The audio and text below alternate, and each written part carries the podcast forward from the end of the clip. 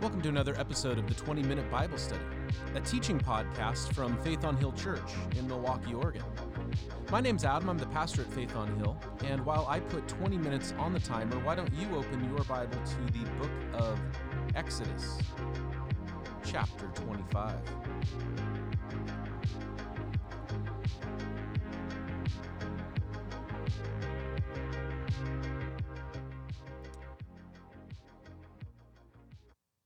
Well, God is beginning to establish life, daily life, uh, for the people of Israel.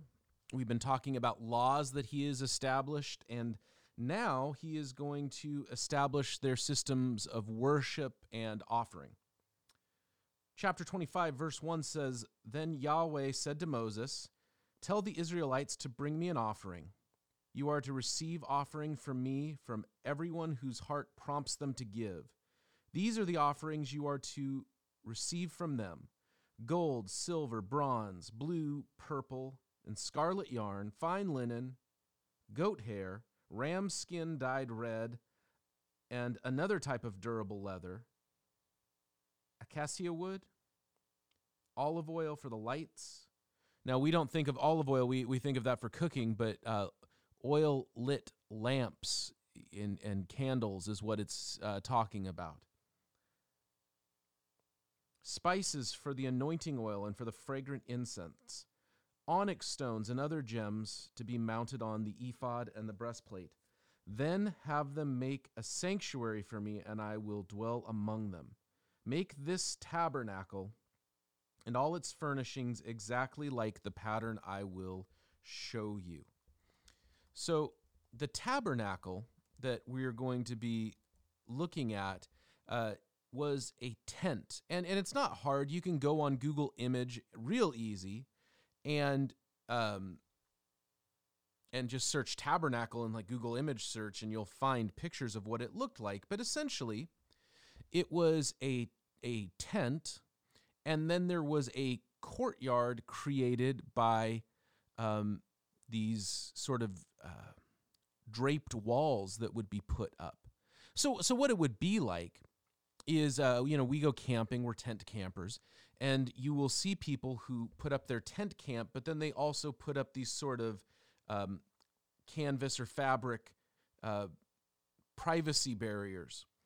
And and so it's it's along those lines but what would happen is uh, it's very similar to if you've ever seen a picture of what the uh, the ancient Hebrew temple would have looked like um, that this uh, courtyard created, there would have been there the the altar where they would have done the sacrifices, the yearly sacrifice for atonement, uh, different sacrifices and offerings that we've already read are to be presented to the Lord at various times during the year. And we studied that in previous episodes. The word tabernacle just means tent of meeting. This is the place where you are to come and meet with me, your God. Does that mean that God lived in the, temper- in the tabernacle? No, not, not one bit. But it was the point of contact. It was the it was the place where they could come and connect together as a community. God doesn't live inside the church building. But the church building is a place where believers can come and connect in community with God. There's something unique that happens there. Now, God says, Tell the Israelites to bring me an offering. And what this offering is for is to establish the tabernacle. These ram skins, these linens are the materials that were necessary for construction. Essentially, this is a capital project. All of these things would have been necessary to start up the prescribed worship of God at the tabernacle, from literally constructing the tabernacle itself uh, to essentially powering it. And they didn't have power back then, but the oil for the lamps, um, the things that were necessary uh, to, to begin the worship process. This offering was not to be compulsory. This was something that he said, whose hearts prompt them to give. We talk about giving at Faith on Hill for two reasons. The first is if there is an opportunity to be generous. Uh, if we hear about a thing and we say, hey, there's this family that we have heard about, Uh, we're, we're not going to tell you specifics because we don't want to embarrass them or put them on the spot, but we have a family in need. If anyone feels led to give above and beyond their regular generous giving, this is an opportunity. Or, hey, we're going to Mexico to work with some orphanages, and if you feel led to give um, above what you normally do, this is an opportunity. So we talk about giving when there's an opportunity to be generous, or we talk about giving when it comes up in the part of the Bible we're studying. I'm not afraid to talk about money. Um, I know some churches and some pastors get very uncomfortable talking about money. I don't. I don't know if that's because um, I had a, a, business management background where I had to deal with money on a daily basis. I, I don't know why it is that I'm not uncomfortable with it, but I'm not. Uh, I also feel very comfortable in my own soul and spirit before God that we don't twist people's arms. So, so what God is telling Moses to do is let the people know there's an opportunity to be generous as they feel led. No one should give because they feel guilted into giving. I do believe that every person should be generous with the, the resources that God gives them. Did God give you an abundance of talent? Did God give you an abundance of, of um, skill? Did God give you an abundance of land? Did God give you an abundance of resources? You know, uh, you get a massive uh, tax return, something goes right for you, and all of a sudden you've got thousands of dollars. What do you do with that? I'm not saying it's wrong to use to spend that on yourself. It's not wrong to say, "Hey, I'm going to put some in savings, and I'm going to go out and, um, you know, we've needed to to fix this thing, or our our washing machine's falling apart, so we're going to replace our washing machine. Nothing wrong with that at all. In fact, that seems wise. But I think it's something to check like, what's my first thought and how I spend things? God, is there something you want me to do? Uh, that's that's the thing is I everybody stands before God. One of the things in terms of conflict theory in our society is is that is that people in politics are looking for wedge issues. How can we divide people? How can we put people against each other? And and so you might look at the 1% and say, well, what are they doing with their money? They're going to have to stand before God. They're going to have to be responsible and accountable to God. What did I do with the resources that you gave me? The question isn't what the 1% does with their resources. The question is, what do I do with the resources that God has given me? And so there's an opportunity to be generous, and uh, and they present it for this purpose. It's a it's a, a public offering. It's it's no compulsion. So I don't think anybody should be giving out of compulsion. I also think everyone should be generous. Uh, I do see the tithe, the first 10% as biblical, but I don't argue if somebody doesn't. Uh, I just think it's a good number. It's enough money that is a, it's a substantial amount, and it's not asking anybody to break the bank. Um, we take the first ten percent of the resources that God gives us. Uh, that's me and my wife, and we give it to the church because, and that surprises people because they think, well, you're the pastor, but no, we give to the church because this is the the family of faith that God has put us in, and then we look for opportunities to be generous above and beyond that. Verse 10 Have them make an ark of uh, acacia wood, two and a half cubits long, and a cubit and a half wide, and a cubit and a half high. So what that is is about three and a, three and three fourths feet long, two and a quarter feet wide, and uh, about the same high. Uh, and, and honestly, like if you've seen Raiders of the Lost Ark, you have a pretty good idea of what the Ark of the Covenant looks like. Uh, overlay it with pure gold so it was made of wood, but then they put gold overlay on top of it, or gold molding around it. Cast four gold rings for it and fasten them to its four feet with two rings on one side and two rings on the other. Then make poles of acacia wood and overlay them with gold.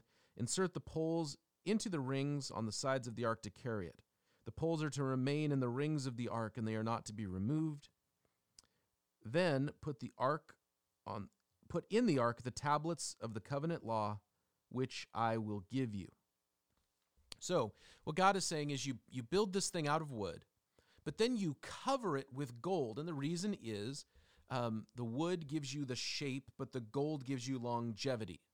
It's not going to rot. It's going to have it's going to have longevity. As long as it's not melted down, it's going to stay um, in its shape and its form. And the rings, uh, imagine a box, and then you attach a ring. Um, you have a, a rectangular box, and you attach a ring at each corner. And the purpose is that you can slide these poles through so that when it needs to be transported, it's ready to go. The box can sit there, you slide the poles through, then four guys can lift the, the ark and move it. That's the idea with these rings and these poles. And then he says, When you've built it, you are going to put the tablets of the covenant of the law, which I will give you. Now, God told them, Hey, I'm going to give you something, and you're going to put it in there. But they don't know what that is yet. And they ended up putting more things in there than just the, the covenant. But God was preparing this thing, and, and they were to say, What? An ark is it, it's something that carries things. So here's this box. It's meant to travel, it's meant to carry certain objects, but you don't have them yet. And, and there is a little bit of the I don't like to say entrepreneurial spirit because that has bad connotations, but when it comes to faith and what God is doing in our lives, there is a little bit of that. We're going to build it and then God's going to fill it.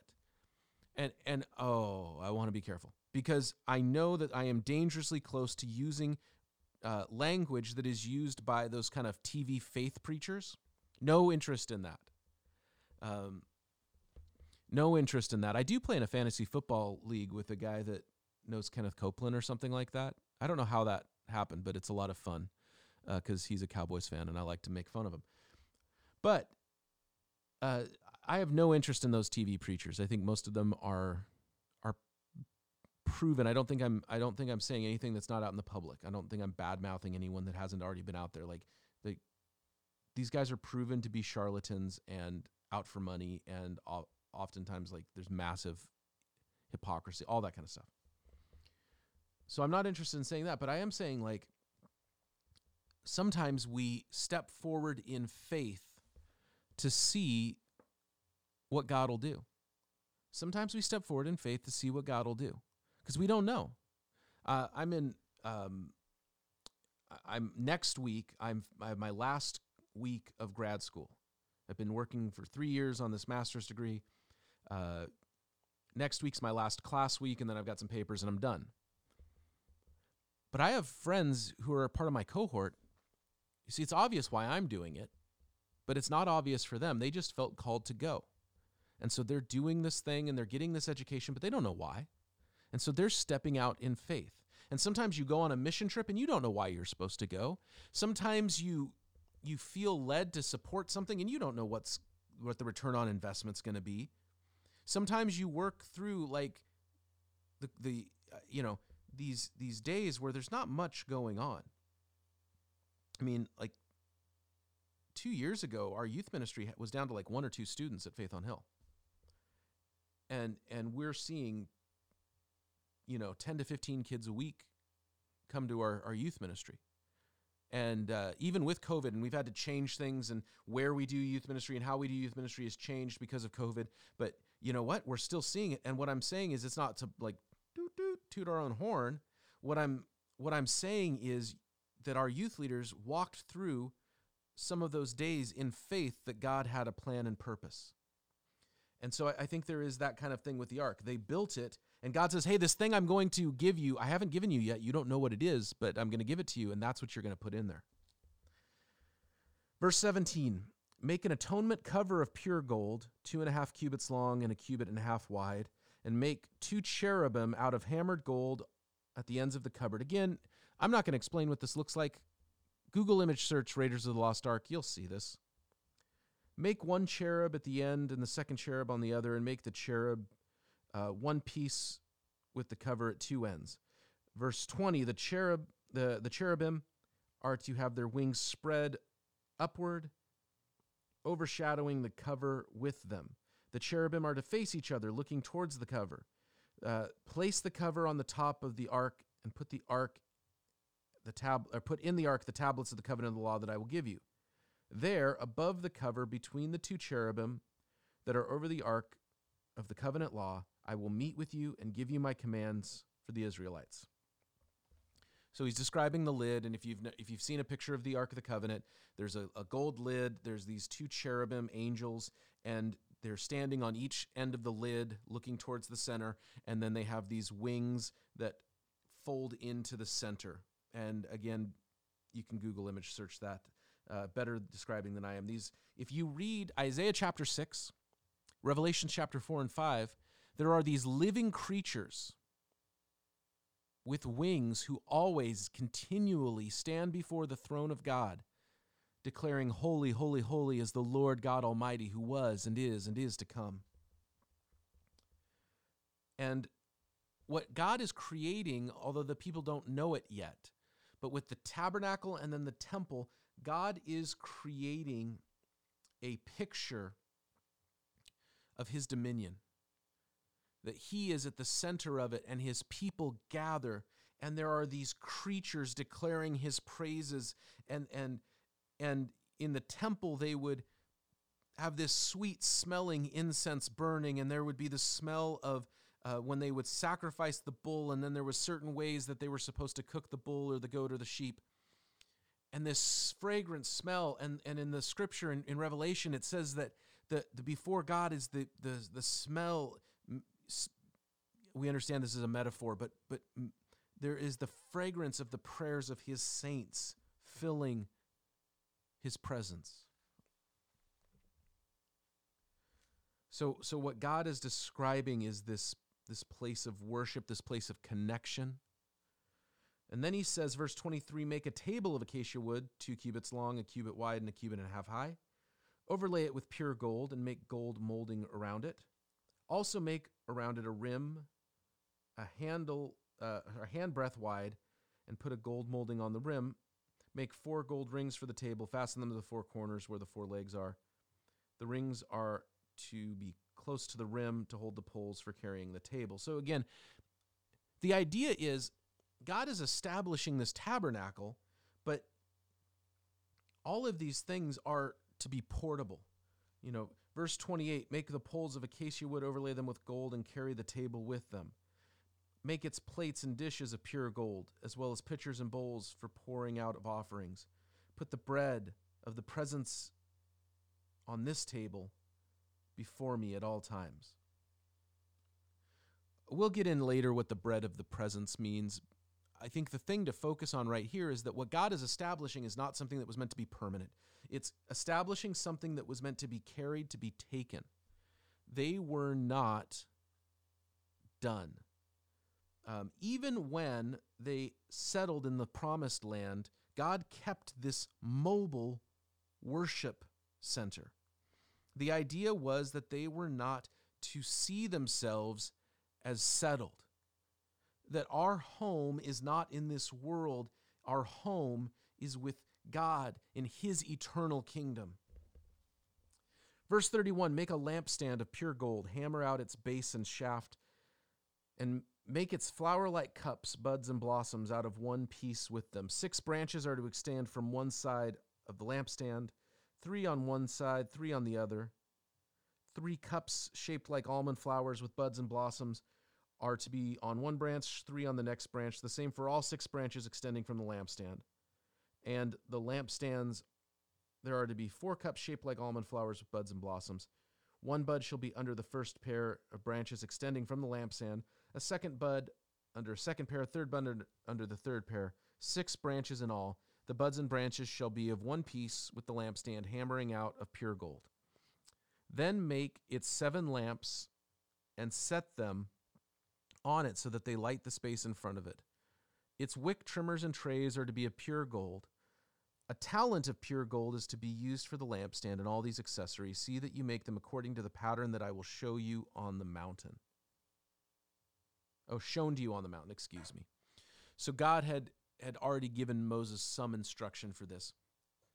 So we're running out of time. I want to focus on on two things because you can go and do a Google erm-, image search for this. So I'm not going to explain all of this stuff.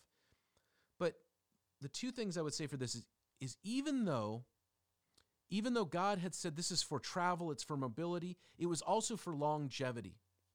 They were to cover these things with gold so that they had staying power. They wouldn't rust. they wouldn't rot.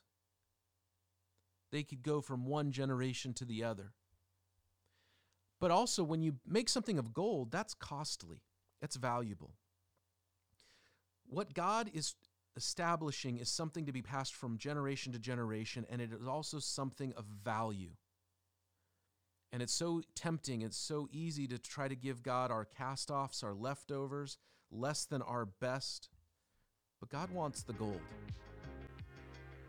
He wants the first fruits of my life. And He wants the first fruits from, from all of our efforts that can last from generation to generation, something that has staying power. This has been another episode of the 20 Minute Bible Study. New episodes are released weekly, video version on our Facebook, audio versions on Apple Podcasts and Spotify. You just have to search Faith on Hill, at Faith on Hill, on all of our social media. My name's Adam. I'm the pastor at Faith on Hill. You can email me at adam at faithonhill.com if you have any questions, comments, pushback. We'll see you again next week for another episode of the 20 Minute Bible Study.